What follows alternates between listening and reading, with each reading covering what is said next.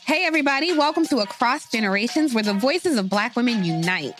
I'm your host, Tiffany Cross. Tiffany Cross. Join me and be a part of sisterhood, friendship, wisdom, and laughter. We gather a seasoned elder, myself as the middle generation, and a vibrant young soul for engaging intergenerational conversations. Prepare to engage or hear perspectives that literally no one else has had. Listen to Across Generations podcast on the iHeartRadio app, Apple Podcasts, or wherever you get your podcasts. Welcome to Noble Blood, a production of iHeartRadio and Grim and Mild from Aaron Mahnke. Listener discretion advised.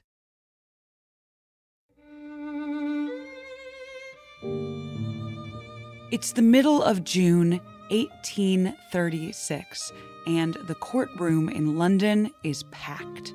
The man being publicly tried for infidelity is as high ranking as you can be in England, short of being the king. He is the Prime Minister, Lord Melbourne. But the woman he may have cheated on his wife with is as much a draw as he is. She is one of the most well known women in London, a beauty, but an unusual one, dark eyed and flirtatious, and entirely too smart by 19th century standards. A writer, married herself to an abusive husband who, as rumor had it, had once pushed her so hard he had caused a miscarriage. The woman's name is Caroline Norton, rumored vixen, close friend, and maybe more of the Prime Minister. But as the spectators who came to see her quickly realize, Caroline Norton isn't there in the courtroom.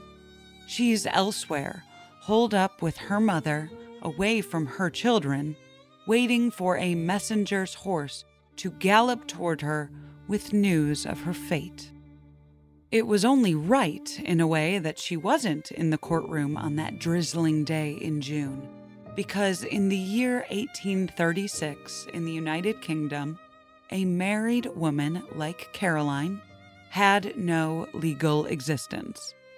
Unmarried women, socially looked down upon as they were, existed as legal entities in the court system. Unmarried women had custody rights over their children born out of wedlock. But when Caroline Norton was accused of infidelity, as far as the legal system was concerned, she didn't exist. She could stand to lose everything her children, her access to her earnings as a writer, her social standing. Yet her legal identity was fully subsumed into her husband. And it was her truly bad luck to be married to a man named George Norton. Mr. Norton had once asked his more popular, vivacious wife to use her ties with the Prime Minister, Lord Melbourne, to advance his own career. Now, Mr. Norton was suing the Prime Minister for criminal conversation with his wife. Criminal conversation, or crimcon, was a euphemism that meant adultery. Though it took two to tango, only men could be hauled to court for the crime. Because Caroline Norton was married, she couldn't be sued. She was not a legal entity. What she was was the legal property of her husband that may have been devalued by the Prime Minister. The story of Caroline Norton is the tale of a bold woman of the 19th century, a writer of sparkling wit, trapped by the law and by the culture of her time. Never a feminist by her own description, and yet a staunch campaigner for women's rights. It's the story of a sad woman cut off from the children she loved by an abusive man and it's the tale of the long legal battles that finally earned basic rights for women in the United Kingdom. Caroline Norton was the popular author of five novels and 12 poetry collections. She was the close correspondent of Mary Shelley, author of Frankenstein. She was a daughter in a line of writers, a wife unable to obtain a divorce from an abusive husband a loving mother who adored her three boys, and a grieving woman who was kept away from them. She was the subject of a ton of press and a ton of rumors. Mary Shelley called her spellbinding. The Prime Minister, Lord Melbourne, called her husband a stupid brute for whom she was too headstrong. Her own grandfather said he wouldn't want to meet her in a dark wood. And Caroline Norton, pen in hand, was behind the fight that would earn married women legal recognition for the first time in British history. I'm Dana Schwartz, and this is Noble Blood.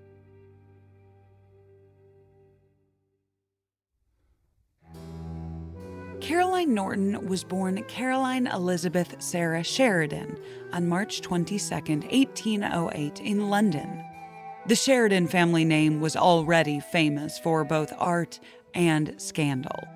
Her grandfather, Richard Brinsley Sheridan, was the author of the famous play The School for Scandal, an aptly titled satire of the world of social status and gossip, which might sound familiar if you listen to our episodes on the Duchess of Devonshire, who ran the social circle that that play was mocking. While Caroline's mother was pregnant with her, her father was convicted of criminal conversation that had taken place before he was married, but not before his mistress was married. This was the buzzed about atmosphere in which dark eyed Caroline was born. Her earliest life was marked by tragedy. When she was only five and a half, her father left to tend to his health and died. After that, Caroline was sent to Scotland, where she didn't see her mother for four years. But everything picked up for Caroline as she entered young adulthood. She reunited with her mother and siblings, and they all moved to Hampton Court Palace in London. Like many young writers to be, Caroline and her sisters wrote little books. Except, unlike many young writers to be, a publisher printed 50 copies of Caroline's book when she was about 11 years old. She grew up as the middle of three sisters who were known as exuberant beauties, all swearing like men, eyes twinkling with the knowledge of what they were doing to these hapless gentlemen around them. They called to mind the three Bronte sisters, who were born about 10 years later. The Sheridan girls were just fun, more like the three social Schuyler sisters as portrayed in the musical Hamilton. And if we're going with the Schuyler comparison, Caroline was definitely the Angelica. She was the wittiest, the most gossiped about, the slyest, the most outrageous and playful and egotistical and irreverent. She was also the most unusual looking, it was generally agreed, but that only made her more captivating. She was known to lower her big eyelids and look up from under them in descriptions that remind me a little of Princess Diana. Mary Shelley, author of Frankenstein, described Caroline far better and more sensuously than I could. Quote, I never saw a woman I thought so fascinating. Had I been a man, I should certainly have fallen in love with her. I would have been spellbound, and had she taken the trouble, she might have wound me round her finger. There is something in the pretty way in which her witticisms glide, as it were, from her lips. If you're hearing a lot of famous women in the comparisons I'm making here, there's a reason. Bright, literary Caroline was born into an era when many authors were women. Jane Austen, George Eliot, Elizabeth Gaskell, Caroline's own mother, Yet any married woman of the era, no matter how much her own writing earned, would find that her copyright and her earnings belonged to her husband. And artists didn't make much of a living, then or now. So the Sheridans were not rich. Caroline would have little dowry to offer a husband. That didn't matter to her first love, Ralph Levison Smith with whom she fell in love when she was around 17. But by her 19th birthday, Ralph had fallen ill and died. Caroline would look back on this first lost hope for decades to come always wondering how differently her life might have been if she had been able to marry the boy she had truly loved. Instead, she married George Norton, younger son in line for the title of Lord Grantley. He had been totally heartstruck over Caroline from the moment he first laid eyes on her. She was 19 when she married him, and he was 27. He may have been obsessed with his vivacious young bride, but even so, he was late to his own wedding. The Norton couple lived together in a home called Storey's Gate, which sounds like a fairy tale, but their life wound up more like a nightmare. Things were all right at first. Caroline hosted salons of high society writers and thinkers, still able to use her sparkling wit and sly personality. George Norton was a member of Parliament, and he could walk from their front door to the House of Commons in a matter of minutes. And when Caroline moved aside her white muslin curtains and peered out her window, she could almost see Downing Street, home of the Prime Minister. Within the span of four years, Caroline, one of three beautiful sisters, gave birth to three sons Fletcher, Bryn, and Little Willie. Her pregnancies were called being, quote, on the sofa, another little euphemism, just like adultery was criminal conversation. Her three boys were the light of her life. She loved them dearly, deeply, and immediately. She published books and edited magazines while caring for the babies, sounding exactly like a working writer today. She even wrote her own books while nursing. But it didn't take long for George Norton's infatuation with his young, vivacious bride to be, Caroline Sheridan, to turn into violent abuse toward his wife, Caroline Norton. He kicked her, shoved her, burned her hand with a tea kettle. When she miscarried in 1835, rumor had it he had pushed her. She stayed away from her husband for a little while after that, but inevitably she had to come back. She was a writer, and her byline was Mrs. Norton. Her earnings belonged to her husband. She was supporting him in every possible way, including when he lost his seat in Parliament.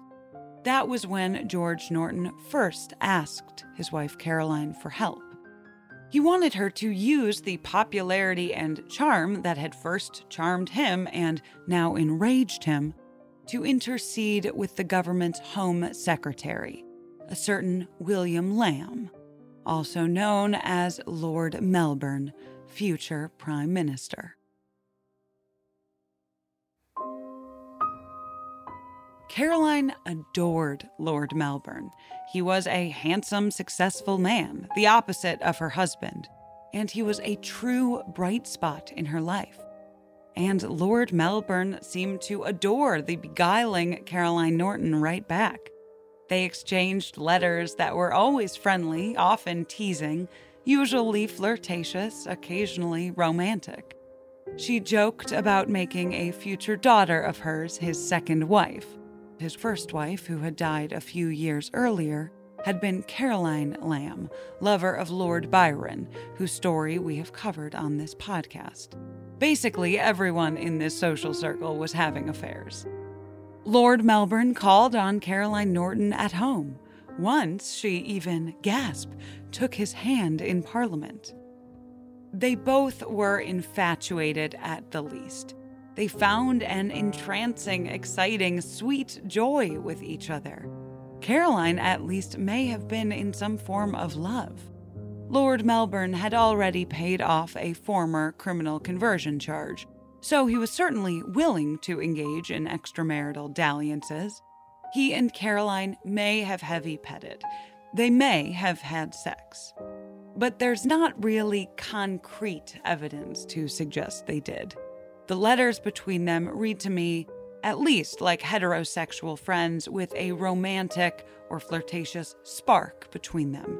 People who recognize that in different circumstances, they almost certainly would have been together. But they definitely are flirtatious letters We just don't know for a fact what went on with the two of them behind closed doors. Of course, flirtatious ambiguity rarely matters to an abusive husband. In April 1846, George and Caroline had another of their many fights. By this time, Lord Melbourne was Prime Minister of the United Kingdom. Caroline didn't know how bad the fight with her husband had been until after she left to visit her sister and, upon returning, found that her husband had taken her children away from her. Caroline Norton was a writer, a flirt, a hostess, but more than anything, if you had asked her, she would have said she was a mother. She adored her three boys with an overwhelming love. I have done nothing but cry, she wrote to Lord Melbourne. I could hear their little feet running merrily over my head while I sat sobbing below, only the ceiling between us, and I am not able to get at them. The problem was, at the time, fathers had full custody rights to their children. The opposite of most custody disputes today, which generally favor the mother. Ironically, if Caroline had had illegitimate children with George Norton, the children would have been hers.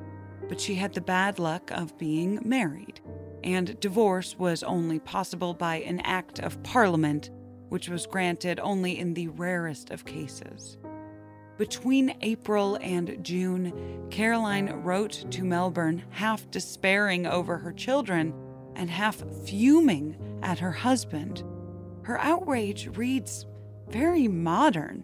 Quote, Here is a man who was mad to marry me at 18, who turns me out of his house nine years afterwards and inflicts vengeance as bitterly as he can. And the sharp knife of her writer's pen is evident when she writes, Thank God everyone in the house hates him, so they'll tell me what's done.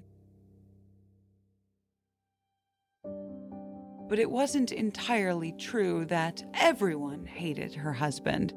So, when spiteful George Norton sued the Prime Minister, Lord Melbourne, for criminal conversation with his wife, it wasn't at all certain that he would lose. The trial took place on June 22, 1836. It was a classic drizzly day in London, but the rumors came like a flood political cartoonist punned on Melbourne's family name, Lamb, to publish lampoons in the papers. Whigs in Melbourne's party accused the Tories of bringing the suit for political purposes. Pamphlets promised an extraordinary trial, damages set at £10,000, three exclamation points. One more literary cameo a 24 year old Charles Dickens reported from the courtroom. The place was completely packed. The hot breath and sweat of the men in attendance mingled with the excitement in the air.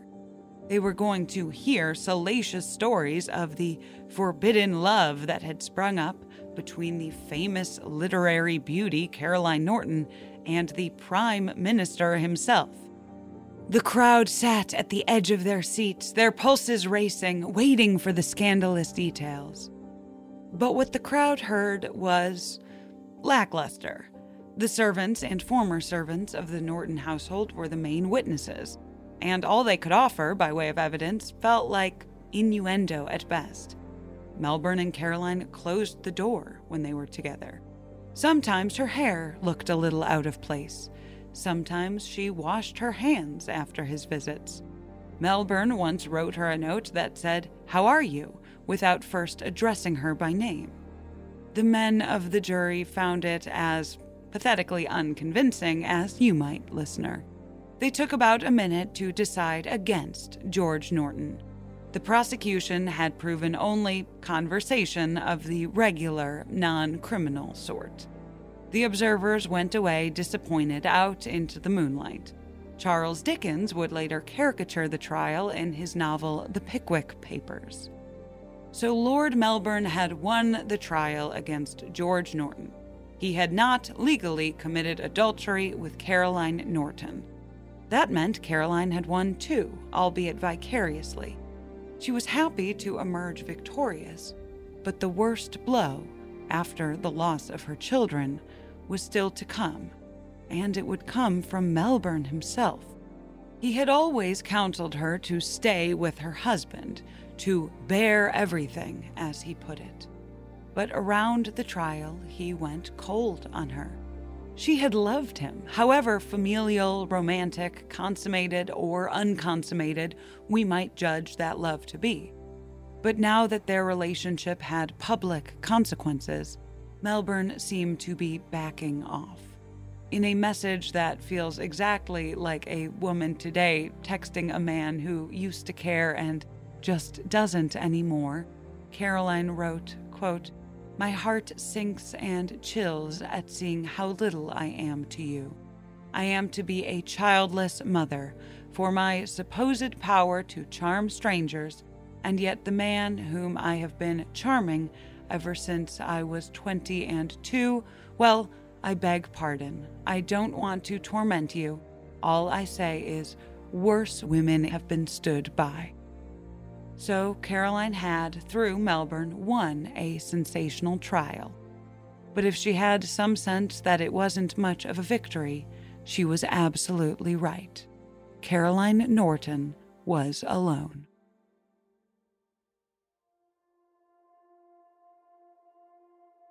After the trial, Caroline was publicly cleared of wrongdoing, but privately she was still the legal extension of her abusive husband and George Norton wasn't the type to keep his head held high. He had been publicly humiliated by his wife after trying to publicly humiliate his wife. After the trial, he tried to change their son Willie's name to Charles because, God forbid, their son share a first name with Lord Melbourne. But any and all pettiness would have been better than the cruelty George ultimately chose. He kept Caroline's children away from her. Her legal innocence didn't matter. She had been an object in the CrimCon trial, anyway, not the defendant. She was collateral damage. That meant she had never really been cleared. Not in George Norton's heart, anyway. Caroline could not sue for custody. As biographer Antonia Fraser explicitly states, Caroline had no legal existence outside marriage. There was nothing she could do. But Caroline Norton was a writer. No matter what, she could always write. So, with strength and fortitude I can only imagine, Caroline used her husband's own law books to study child custody. She wrote pamphlets lobbying to change the laws so that the mother could appeal for custody of her children up to age seven. And finally, in 1839, three years after the famous CrimCon trial, the law was passed. The Infant Custody Bill represented the first time in English history that a married woman existed as her own legal entity. But it was a hollow victory. The law applied to England, Ireland, and Wales, but not to Scotland, and Caroline's almost cartoonishly villainous husband had the children in Scotland. The saddest part of the story comes next. Caroline had fought for the rights of women and their children. She had loved her children with her whole heart. She had won a victory for other women, but not for herself. And in 1842, when her youngest, Willie, was nine, he fell off his pony. A scrape that Caroline knew in her heart she would have cared for properly. But under her husband's carelessness, the severity of the injury progressed. Even George Norton had to finally acknowledge that their sweet boy was very, very sick. The moment that Caroline was called, she raced to her baby as fast as she could. I'm coming, she thought. She tried to convey it to him across the miles. I'm coming. But her beloved youngest son was lying in bed when he died, calling for his mother, who was still on her way. After Willie's death, George Norton relented a little. Caroline did get to see her sons Fletcher and Bryn more often. She kept writing. She maintained a friendship with Lord Melbourne until his death in 1848. She spent time with Bryn's children, her grandchildren. She cared for Fletcher until his death at age 30 in 1859. Caroline lobbied for racial justice, for the disabled, and for the poor. In 1873, the law was changed so mothers could appeal for custody of children up to the age of 16. And in 1875, at last, she was finally freed from her worst prison marriage to George Norton. He died at age 74. By this point, Caroline was also in very ill health, but she wasn't going to let that stop her. At long last, at the age of 69, she became the thing she had never really been before a bride in love. In 1877, the once famous dark eyed widow Caroline Norton married Sir William Stirling Maxwell. She died three months later. Nearly half a century after that, in 1925, the Guardianship of Infants Act gave mothers full equality in custody proceedings.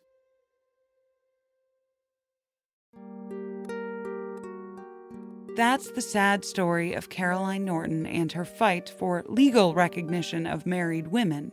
But stick around after a brief sponsor break to hear how Caroline made her way into Parliament after all. The weather is getting warmer, so it is time to say goodbye to your jackets and heavy sweaters. Hello to shorts and tees. If you are anything like me, you have this urge around this time of year to completely overhaul your wardrobe, but ideally you want to do that without spending a fortune. Luckily, I found Quince. Now I've got a lineup of timeless pieces that keep me looking effortlessly chic year after year. They have these amazing European linen dresses, blouses, and shorts from $30, washable silk tops, timeless 14 karat gold jewelry, and honestly, my new favorite pair of summer sunglasses I got from Quince. Get warm weather ready with Quince. Go to quince.com slash noble for free shipping on your order and 365 day returns. That's Q-U-I-N-C-E dot com slash noble to get free shipping and 365-day returns. quince.com slash noble. Bring a little optimism into your life with The Bright Side, a new kind of daily podcast from Hello Sunshine, hosted by me, Danielle Robay. And me, Simone Boyce. Every weekday, we're bringing you conversations about culture, the latest trends, inspiration, and so much more. Thank you for taking the light, and you're going to shine it all over the world, and it makes me really happy. I never imagined that I would get the chance to carry this honor and help be a part of this legacy. Listen to The Bright Side on America's number one podcast network, iHeart. Open your free iHeart app and search The Bright Side. When Caroline was involved with the legal system, she had no legal rights as a married woman. She lost access to her children, and the laws would not help her. She had no legal power. It was Caroline's confidant, Lord Melbourne, who was Prime Minister, and Caroline's husband, George Norton, who had been a member of Parliament. But Caroline Norton's image was to hang above where they'd all stepped in the House of Lords. In 1841, artist Daniel Maclise was commissioned to portray the spirit of justice in a fresco for Parliament. When the time came to choose who would portray the figure at the center, whose image would be used as the model of justice, Maclise didn't hesitate. He chose Caroline Norton. He painted her in white robes holding the scales of justice looking up toward the heavens, surrounded by a woman holding her child to her breast, an emancipated former slave, and a subdued man with a knife taken away. Caroline is the model of perfect serenity in the fresco, except if you look closely, she's not quite standing straight. Caroline Norton in the House of Lords has one hip slightly, insolently even, cocked, forever a little audacious, even as she balances the scales of justice.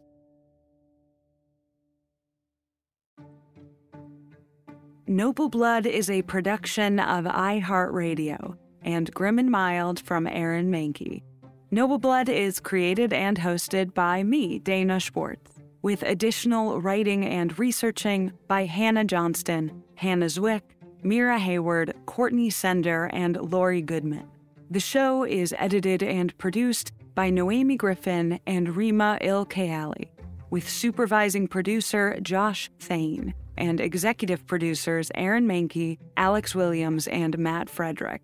For more podcasts from iHeartRadio, visit the iHeartRadio app, Apple Podcasts, or wherever you listen to your favorite shows.